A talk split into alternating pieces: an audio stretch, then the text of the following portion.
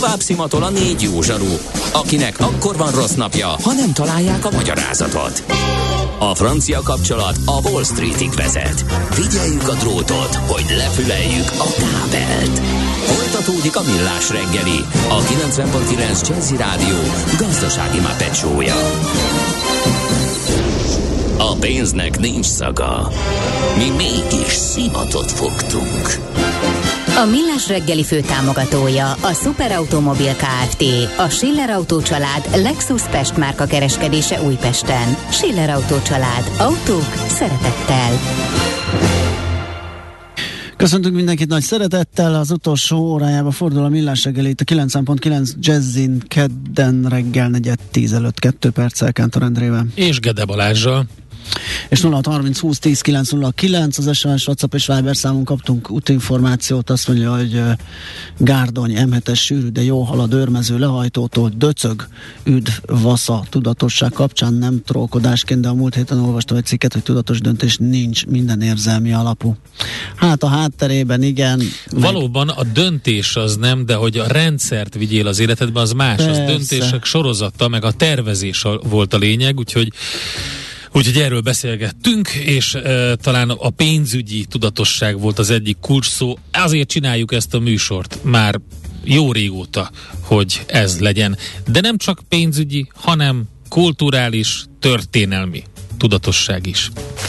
Nem ma, és nem mi találtuk fel a spanyol viaszt. Mesél a múlt. A Millás reggeli történelmi visszatekintő rovata akkor, abból az időből, amikor pödört bajusz nélkül senki nem lehetett tőzsdeüzér. Érdekességek, évfordulók, események annó.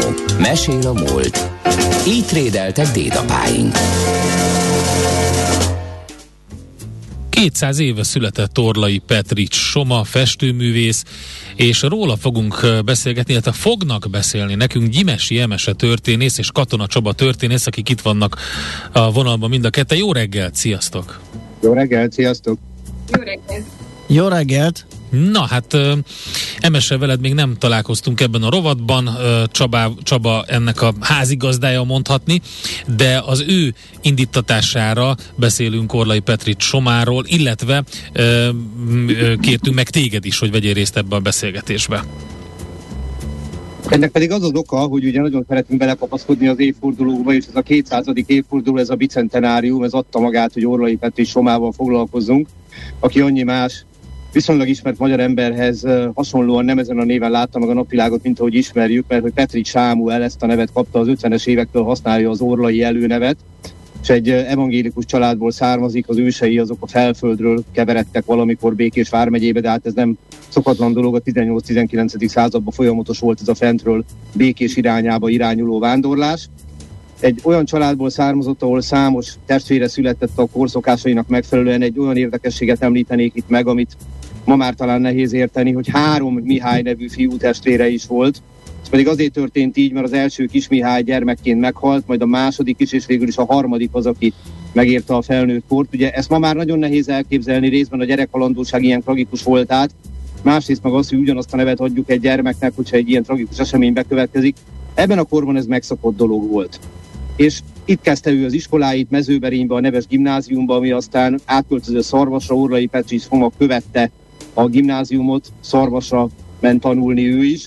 Ne felejtsük el, hogy másodfokú unokatestvére volt Petőfi Sándornak, és ez az ok, ami miatt én Emesét megkértem, hogy legyen a segítségemre ebben a mai műsorban, mert hogy Emesének a kutatási területe az nagyon szűken véve Szendrey Júlia élete és munkássága, tehát persze ezt tágabban is lehet értelmezni, viszont Júliáról szerintem a univerzumban ő tudja most a legtöbbet, úgyhogy én azért kértem őt meg, hogy Orlai Petrich Soma és Petőfi, illetve Szendrey Júlia kapcsolatáról mondjon nekünk néhány szót, mert abban én nem tudnék így elmélyedni.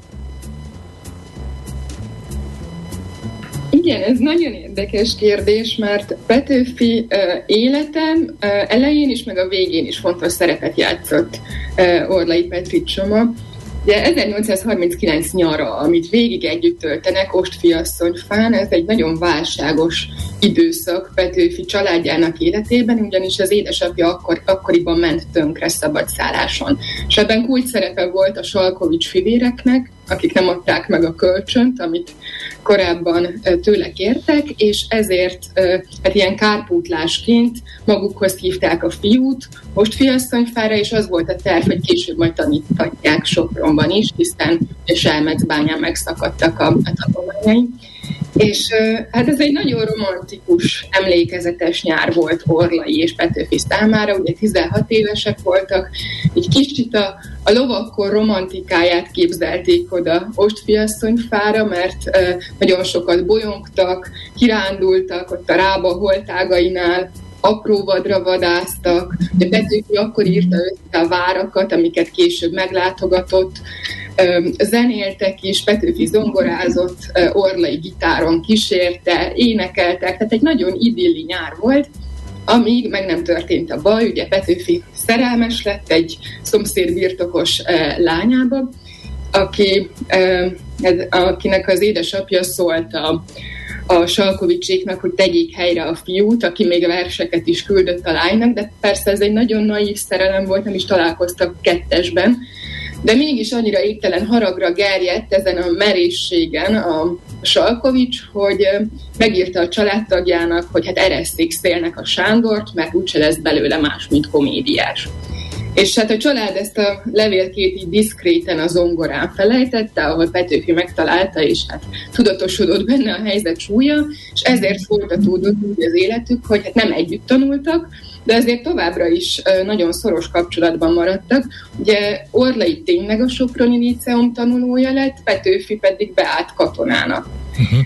De sokszor meglátogatta Orlait a líceumban, és kölcsönzött is könyveket a líceum könyvtárából, ezért állhatott elő az a nem hétköznapi helyzet, hogy egy katona Horáciuszt olvasott az őrszolgálat közben.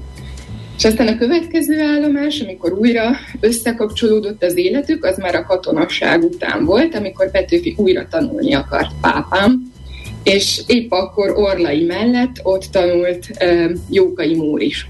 Hárman nagy barátok voltak, és az az érdekes, hogy Jókai később, 14 évvel később, 1855-ben leírta, hogy mind a hárman nagy jövőről álmodoztak, ő maga, vagyis Jókai festő akart lenni, Orlai író akart lenni, Petőfi meg színész akart lenni.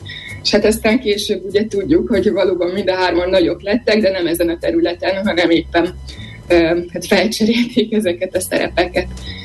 És aztán az élete végén, Petőfi élete végén újra fontos szerephez jutott Orlai. Ugye a szabadságharc végén, amikor Petőfinek már elege lett a politikából és a katonai pályafutásból is, mert nagyon súlyos csalódások érték, akkor eldöntötte, hogy innentől kezdve a családjának él, és visszavonult 2 hétre Mezőberényben, Orlaiékhoz. Ugye az elején még nem tudta, hogy ez csak egy 2 hetes tartózkodás lesz. Egyébként itt írta meg Orlainál az utolsó versét is, a Szörnyű időt, az utolsó ismert versét. És hát azért alakult másképp mégis a sorsuk, mert noha azt tervezték, hogy Aradra mennek csak egy napra meglátogatni Damjanicsot, és Orlai is ment volna a házaspárral, közben megérkezett Egressy, aki újra hívta benseregéhez Petőfit, aki hát nem tudta visszautasítani ezt az invitálást, és ezért elköszönt Orlaitól, ekkor látták egymást utoljára, és a többit már ismerjük, hiszen amikor elindult Erdélybe, ugye Segesvár felé, akkor onnan már nem jött vissza. Nagyon érdekes, hogy lehet, hogy az egyik legismertebb Petőfi portré az, amit Orlainak köszönhetünk, és megmondom őszintén, hogy ez nekem nem is tudatosult csak akkor, amikor elkezdtem erre a beszélgetésre készülni. A barátságról, mint a Jókaival kapcsolatban az ember talán olvashatott, de hogy maga ez a kép, ez Orlainak a műve, erre most jöttem rá. Ez egy nagyon érdekes dolog, mert szegény Orlai Petrich Somának a nevét azt vagy ismerik, vagy nem ismerik, de ha ismerik is, akkor hát azt tudom mondani, hogy fogjul ejtette őt a Petőfi kép olyan értelemben, hogy általában mivel mindenki úgy ismeri, ha ismeri, hogy Orlai Petrich Somaja az, aki mindig Petőfit festett. Mert hogy van ez a bizonyos képe, ez a Petőfi Mezőberényben, tehát számos más Petőfi képet is elkövetett, ezek jó részét már utólag, tehát ilyen zsánerképeként értelmezhetőek. Én ezt a dolgozószobásat mondtam, talán az az egyik, amikor oldalról néz. Azaz. Aha. Illetve van egy málkép is, ami nagyon ismert róla, tehát ez az 1848-as, szerintem mindenki tankönyvébe benne volt, és azt is nagyon asszociálja az ember, amikor meglátja, igen. Igen, akkor Petőfi Debrecenben, ugye a klasszikus dolog, amikor szegény Petőfi Debrecenben nélkülözve, és közül szenvedi el azt a rettenetes sorsot, amit a város rárótta, hogy ugye ő is emlékezett róla. És hát nagyon érdekes egyébként azt is megemlíteni, ha már is szóba jött, hogy egy időben 1848-49 után Orlai Petrich Soma egy rövid ideig Debrecenben élt. Ennek meg a legfőbb oka, hogy biztosítania kellett a családja megélhetését, hiszen megházasodott. És hát szó szerint egy portréfestő sorozatra indult, elment Debrecenbe, és azért élt ott egy darabig, mert megfestette a legtehetősebb patríciusoknak, civiseknek a képét. Ez később egyébként megismételte Hódmezővásárhelyen. Tehát bizonyos értelemben ez olyan turné, mint amikor egy rockstar elindul, csak itt hát kevésbé volt sztár, hanem egész egyszerűen az időigényes munkát, a festészetet, a portréfestészetet gyakorolta megfelelő összeg ellenébe. De azért az élete nagy részét Pesten élte le, és történeti témájú festményei is voltak, másodlagos volt estének a megtalálása, vagy az első olyan festmény, ami ismerté tette a nevét, ez a Szent István és az Orgyilkos című alkotást, vagy más néven Szent István ébredése, de mindazonáltal tényleg Petőfi festményeként emlékezünk rá, nem is sok nélkül. Mi lett az ő életével? Mert talán ugye, tehát Petőfiről nagyon sokat hallunk, rengeteg kutatás van természetszerűleg arról, hogy mi történt. Mi van Orlai Petrich Somával? Vele mi lett? Hát sajnos tragikus módon ért véget az életem, már nem olyan értelemben, hogy öngyilkos lett, vagy baleset érte, hanem ahogy említettem, megnősült. Néveri Annának, vagy más néven Ninának hívták a feleségét. De ebből a házasságból 3 gyermek született, az egyik a korban sajnos, ahogy már említettem, nem szokatlan módon, a Sándor nevű fiú gyermekként elhunyt, de a fia Gyula, illetve a lánya Mariska felnőttek.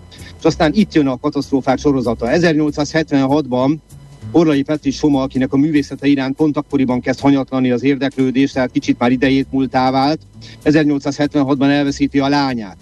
1878-ban elveszíti a fiát, 1880-ban elveszíti a feleségét, és egy héten belül ő maga is meghal. Tehát, hogyha megnézzük az élete alkonyát, akkor egy rettenetes emberi tragédiák sorozatával találkozunk.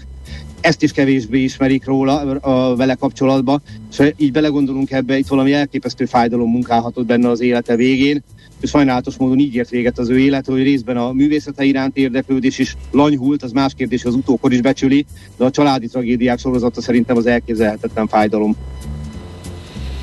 Hát igen, láttunk sajnos ilyet más nagy alakkal is, akiről beszélgettünk. Talán azt lehet mondani, hogy még az a szerencse ebben az egészben, hogy nem kellett sokáig viselnie ezt a szenvedést. Ez valóban egy pár év volt. Egyébként pedig egy jól képzett festőről beszélünk. Tehát tanult Marasztóni Jakabnál, tanult Bécsnél, tanult Bécsben, tanult Münchenben, tehát csupa olyan helyen pallérozta a tudását, ami valóban egy kiválóan képzett festővé tette. Münchenben komoly barátságot alakított ki például Báró Ötvös József, aki 1848-49 után ott vetette meg a lábát, miután számára már túl radikálissá vált a forradalom. Tehát Orlai Petrich Soma élete, azt gondolom, hogy nem idézőjel csak Petőfi festőjeként, hanem úgy ettől függetlenül is érdekes lehet, de ezért is örülök neki, hogy most itt egy picit meg tudtunk róla emlékezni, mert ez a 200. évforduló ez tényleg alkalmat adott erre, de hát ahogy mondani szoktam, nem a 200. évforduló miatt érdekes, hanem a művészete, az élete, a korjelző tevékenysége miatt. Hát Csaba, Emese, nagyon szépen köszönjük nektek ezt a kis kitekintést egy olyan festőre, akiről tényleg talán a Petőfi portrék miatt. De érdemes tanulmányozni a többit, igen. És több történelmi eseményt is megfestett. Köszönjük szépen! Ugye, szép napot nektek! Hadd említem meg zárásként egy ifjúkori beszédje címét, Viszontorlás. Tehát azért még a nyelvészeknek is érdemes belenézni a fiatal Orlai Petrich Soma munkáiba. Igen, abszolút. Köszönöm még egyszer, sziasztok! Sziasztok, köszönjük szépen! Katona Csaba történésszel és Gyimesi Emese történésszel beszélgettünk, illetve meséltek nekünk Orlai Petrich Soma festőművészről, aki 200 éve született. Mesél a múlt rovatunk hangzott el. Kövesd a múlt gazdasági és tőzsdei eseményeit kedd reggelenként a Millás reggeliben. Tőzsdei és pénzügyi hírek a 90.9 Jazzyn az Equilor befektetési ZRT szakértőjétől. Equilor, az év befektetési szolgáltatója. És itt van velünk Búró Szilárd, pénzügyi innovációs vezető. Szia, jó reggelt! Jó reggelt, sziasztok, üdvözlöm a hallgatókat. Mi ez a vidámság? Hát gyanítom, hasítom. Nem minden. Csütörtök van, ami kispéntek, hanem kedden vagyunk itt még a hét elején. Kéntek. Így van, de én így most pont olyan messze vagyok a saját hosszú hétvégémtől, mintha csütörtök lenne. Na jó, oké, de ez egy személyes, szociális helyzet. Tessék a hallgatókra gondolni, a hét elején vagyunk egy borzasztó kereskedési napon túl. Szeretném, hogyha nem lennél ilyen vidám. De én meg szeretnék vitám lenni. És van erre okod? Van, igen. Na, halljuk. Csak a tények. Budapesti értéktől, de felül teljesíti az európai versenytársakat. Hát ez azért tényleg. Na. 0,7%-os pluszban van a BUX Index 40.368 ponton ebben a pillanatban. Mondjuk az tény, hogy egyértelműen a Richter az, ami hátán viszi most a budapesti emelkedést. Jó, hogy beszélünk, Szilárd, beléd folytom a szót. Reggel nem tudtuk megfejteni, hogy mi volt a tegnapi nagy Richter mínusz oka. Meg egyáltalán, hát miért nem hasít? Hát a dollárfronton kezdve, meg minden olyan gyors jelentés jöhet, hogy csak. Igen, abszolút is értem, hogy miért kapnia ekkora pofont a Richter, de azért rendre feláll belőle, nem várja ki a 10x számolást, úgyhogy azért összességében elmondható, hogy újra 8000 fölött van az árfolyam. Egyébként jött ma egy Richter specifikus hír is, meg kell néznem, bocsánat, a nevét. Csak precízen és pontosan. Így van. Gyógyszer elfogadásával kapcsolatban, ha megtalálnám. Nem tudom, valakül a nevét kívülről. Na, ez az, igen. Valamilyen azin. Vagyok. Izin vagy azin, a vége. Rieko nevű készítményének a elfogadása. Riekáról eszedbe jut legközelebb. Ami egyébként már forgalomban van, csak most egy újabb betegség ellen is engedélyeztetik, és valószínűleg ez is benne lett abba, hogy közel 2%-ot emelkedett egyébként a reggel folyamán a Richter.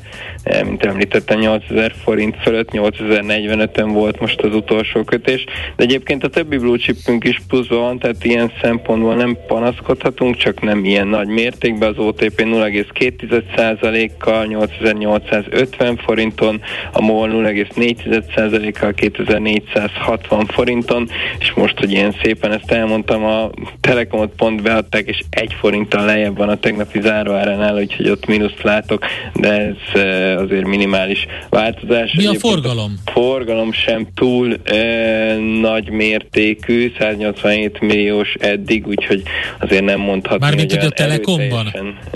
Nem, összesen. Sajnos. Tudtam, előbb-utóbb rátapintok valamire, ami ezt az optimizmust elviszi. Jó, és a forint? Hát a forintnál viszont nincs túl sok optimizmusra, úgyhogy ott akkor szomorúvá kell váltanom a hangomat gyorsan, hiszen 414 forint fölött járunk újra, 414.40-nél van most az euróval szemben, és a 426 rohamoz a dollár. Az volt fél hétkor is, amikor mondtuk, hogy szenvedjek olyan senki, meg kicsi a forgalom. Hát ahhoz képest jó nagy pörgés lehet akkor a piacon. Igen, hát de ugye tegnap azért megint a tegnap volt 4-10 környékére, ahhoz képest most ez megint egy 1%-os gyengés. Mondjuk az is tény, hogy itt patunk most már hosszú napok óta, itt a 4-15 között, úgyhogy egyelőre nincs iránya igazából, de hát semmiképpen nem jó, hogy ismét fölfelé próbálgatjuk a határokat. Hát figyelj, rossz, de nem tragikus. Igen. Nagyon klassz. Teljesen jól fogalmaz. Paulo Coelho után szabadon. Amikor megtekintette a nukleáris balesetet, akkor mondta ezt, igen. Hát köszönjük szépen, akkor további jókat. Köszönöm. Vidámságot, boldogságot és jó munkát. Őrizzük meg jó kezünket. Köszönöm. Szép napot mindenkinek. Sziasztok. Búró Szilárd pénzügyi innovációs vezetővel váltottunk pár szót a kora reggeli árfolyamokról. Tőzsdei és pénzügyi híreket hallottak a 90.9 Jazzyn az Equilor befektetési ZRT szakértőjétől. Equilor, az év befektetési szolgáltatója. A kultúra, befektetés önmagunkba, a hozam előrevívő gondolatok. Könyv, film, színház, kiállítás, műtárgy, zene. Ha a bankszámlád mellett a lelked és szürke állományod is építeni szeretnéd. Kultmogul. A millás reggeli műfajokon és zsánereken átívelő kulturális hozamgeneráló rovata következik. Nagyon érdekes témát fogunk most boncolgatni, mert hogy a Mézga család a könyvautomatákba költözik, megérkezett a Pocket automatákba a Mézga család képernyőképes krónika. És hogy ez micsoda, mi ez a könyv, egész pontosan, ki írta, miről van szó, ezt beszéljük meg Horváth Pannával, a Pocket Zsebkönyvek szerkesztőjével. Jó reggelt, szervusz! Jó reggelt, sziasztok! Szia! Na, akkor nézzük csak, hogy mi ez a képernyőképes krónika. Tulajdonképpen ez egy könyvi levetülése a híres Mézga család rajzfilm sorozatnak. Az eredeti illusztrációk vannak benne állóképekké formálva, és tulajdonképpen a híres és ismert szövegek vannak leírva, amiket hallhattunk a tévében is. Szóval ez abszolút egy... És rendesen a sztorik, az összes epizód? Abszolút, igen. Nem az összes, hanem nem az a Mézga család kalandjai. Azt hiszem, hogy a második évadnak a történetei vannak benne, egymás után szépen fejezetekre bontva egy-egy részként, iszonyatosan szórakoztató írásban is, és olvasva is. Igaz, hogy ezek megvoltak már, ugye, tehát a Romhányi Józsefnek a szövegei, de gondolom azért ezt meg kellett mégiscsak úgy szerkeszteni, meg olyan formába önteni, hogy ezek belekerülhessenek. Kiválasztani a jelenetet, melyik kép legyen az illusztráció, meg hát egy csomó minden munka van ezzel, persze.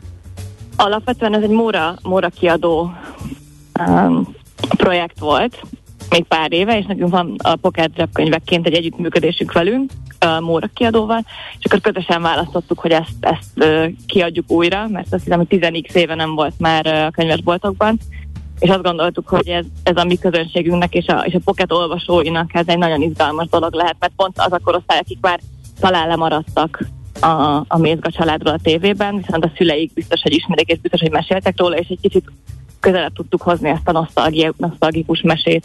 Azt érzem, hogy újra a fiatalokhoz, vagy legalábbis ez volt a cél. Milyen visszajelzések alapján tudtok dolgozni, vagy tudjátok belőni azt, hogy a közönségnek mi felel meg, vagy mi az, ami jó lehet? Mi alapvetően azt remélem, hogy mondhatom, hogy egy elég személyes kiadó vagyunk, nagyon sokat beszélünk az olvasóinkkal, nagyon sok visszajelzést kérünk, és nagyon sokat is kapunk, hál' Istennek. Úgyhogy tulajdonképpen ez ilyen közös beszélgetés az, ami alapján címeket választunk. Nekem például személyesen a Mézga volt az egyik kedvenc mesém gyerekkoromban. Én jártam föld és a Margithoz drámaiskolába, és ugye ő volt Tiszának a magyar hangja, tehát tulajdonképpen még ilyen személyes kötődésem is van, úgyhogy nagyon örültem, hogy a Mórával ezt sikerült megbeszélni. És azok a visszajelzések, hogy nagyon-nagyon tetszik az embereknek. Hát biztos, nekem biztos, hogy kell egy ilyen mézga kötet. Hogy álltok egyébként az automatákkal, ezzel a projekttel? Fejlődik, darabszámban nő, üzemel, működik? Igen, abszolút működik. Most már 32 automatánk van, ugye 5-tel indultunk 4 éve. Aha. Szóval ez szerintem egy elég szép szám, főleg egy non-profit Kft-hez képest. Most nyilván az infláció, a papírárak emelkedése és mindenféle hasonló dolgok. Ez izgalmas, hogy lehet majd. Megnehezítik. Töprengünk, hogy lehet ezt jól megoldani, mert 1500 forintért áruljuk a könyveket. A Mézga még bírja? A Mézga még bírja, igen. Csak ezután kérdéses, ugye, hogy fenntartható ez a dolog. Igen. Tehát ugye most, hogyha bemegy bárki egy könyvesboltba, látja, hogy nagyon 5000 forint alatt már nincsen könyv. Ez nyilván azért van, mert brutálisan megdrágultak a papírárak, ez minket is érint, de tehát nekünk fontos az, hogy ez egy elérhető áron lévő könyv legyen, ezért maradt még egyelőre az 1500 forint, és igyekszünk tartani is, de nem tudom, hogy ez meddig tartható. Uh-huh. Vagy ezen kívül, nyilván ez egy komoly probléma, meg fogjátok oldani valahogy, de mik a kilátások, tehát hogyan mentek tovább, mi van még a projektben, így a csőbe, akár új kötet megjelenés, vagy terv, akár az automaták darabszámának növelése? Mindkettő terv, mindenképpen szeretnénk, hogy továbbra is havi 1-2 könyv megjelenhessen.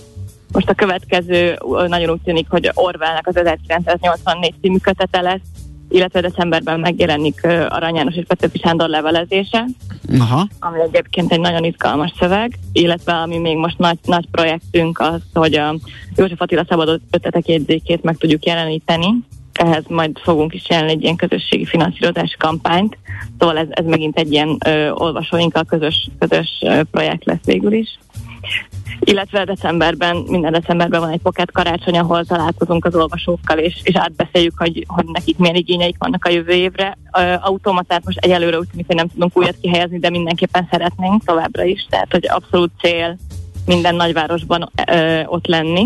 Ez a karácsony hogy működik? Tehát meghirdettek egy helyszínt, és akkor el lehet oda menni? Kicsit ilyen közösségi sztori?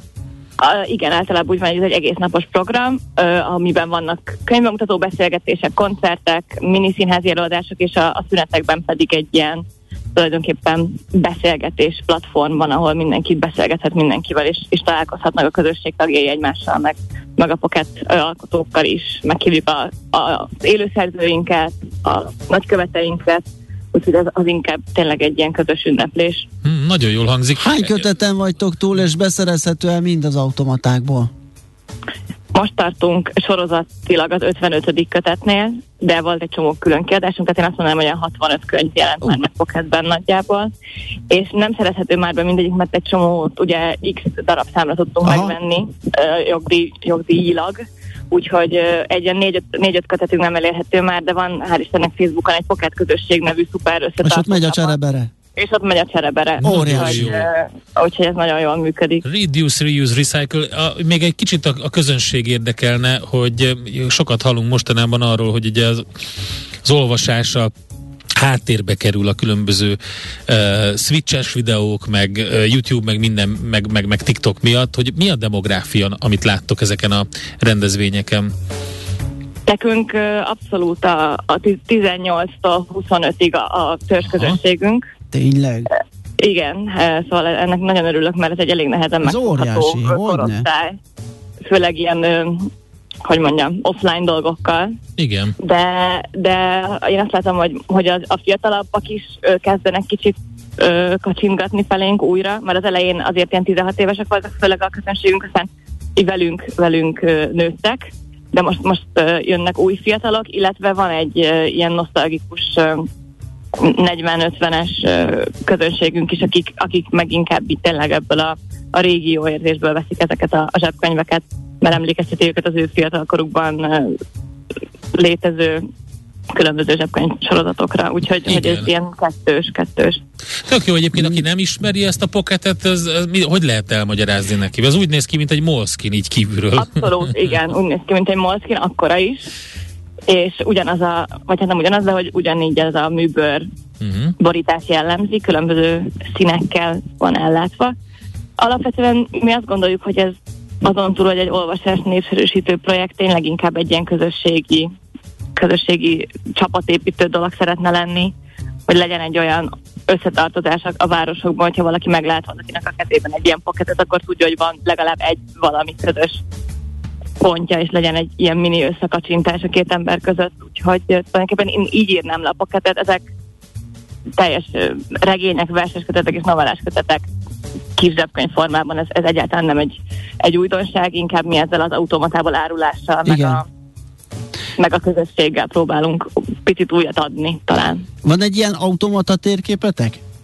Van a www.pocketonline.hu-n fenn van az automatáink sorrendje is, meg térképen is be vannak jelölve. Nagyon jó. Vissza gyorsan kell egy ilyen okay. Na hát egy tök jó a sztori, sok sikert hozzá. Abszolút. Ha baj van, mégse legyen soha kedélyed. Lőporos, ne is figyelj oda, mit mond egy főjukos. Ez az. Szerintem az a bolond, ki annak mond, ki téged lenéz, ki téged bohócnak mond, és még számtalan szuper mondat a Mézga családból. Köszönöm majd vissza. Köszönjük szépen, jó projekt. Én is köszönöm. Szép napot neked, szia. Szép napot, sziasztok! Orlai Pannával, a Pocket Zsebkönyvek szerkesztőjével beszélgettünk a legújabb darabról, a Mézga családról. A könyvautomatákban ezek szerint fellelhető, a könyvautomatákat pedig, hogy hol lelhetők fel, azt a pocketonline.hu-n találjátok meg. Kultmogul. A millás reggeli műfajokon és zsánereken átívelő kulturális hozamgeneráló rovata hangzott el.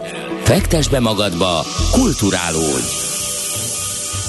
Na hát vége is van most már lassan a műsornak. Arra maradt idő, hogy eldaloljam a Mézga Géza.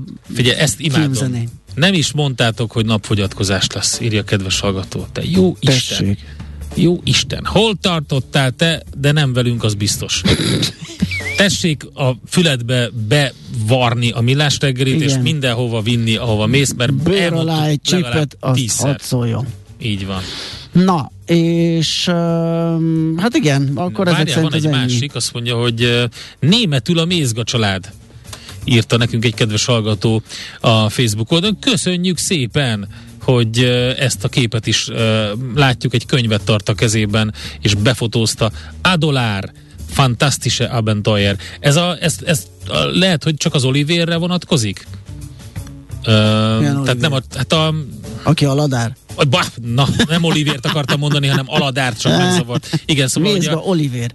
Aladár és a dollár németül. Aha, a dollár. Fantasztisabb. Tehát ez csak az Aladárnak a kalandjai, nem? Tehát külön, hogy van egy ilyen. Hát az Aladár főszereplője, mert ugye MZ per X-el veszik föl a kapcsolatot, igaz, és ugye mindig Aladár a megoldó ember, mindig kapnak valamit vizén, mi is keresztül. Akkor ez csak is kizárólag a fénypostán. Jó, akkor a németek ezt így vitték tovább, hogy a nem Olivér, hanem Adolárz. Adolárz fantastische Abenteuer.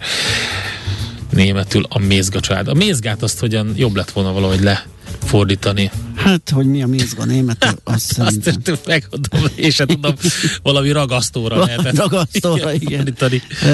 Na jó, köszönjük szépen, holnap ismét Millás reggeli 6:30, most befejezzük, és átadjuk a helyet Schmidt Andinak, hogy híreket mondjam. Schmidt Andi mondta a híreket? Igen, Schmidt Andi mondta. A napfogyatkozásról is szóló híreket is. Igen. Úgyhogy hallgassátok nagy szeretettel, sőt, utána is a sok zenét, tudásmorzsát, happy hours-t, és aminek jönnie kell, sőt, kedv van, úgyhogy okos utas is lesz egész estig. Hallgassátok, hogy fölnáljatok. Csak egyszerűen gummi a mézga németül. Gummi. Erre nem tippeltem. Gummi familien. Di familia gummi. Di familia gummi. Ugye? Még jó, akkor jó, hogy nem úgy fordították. Igen, a dollár gummi. Na jó van. Szóval akkor holnap ugyanitt. Szép napot mindenkinek, sziasztok!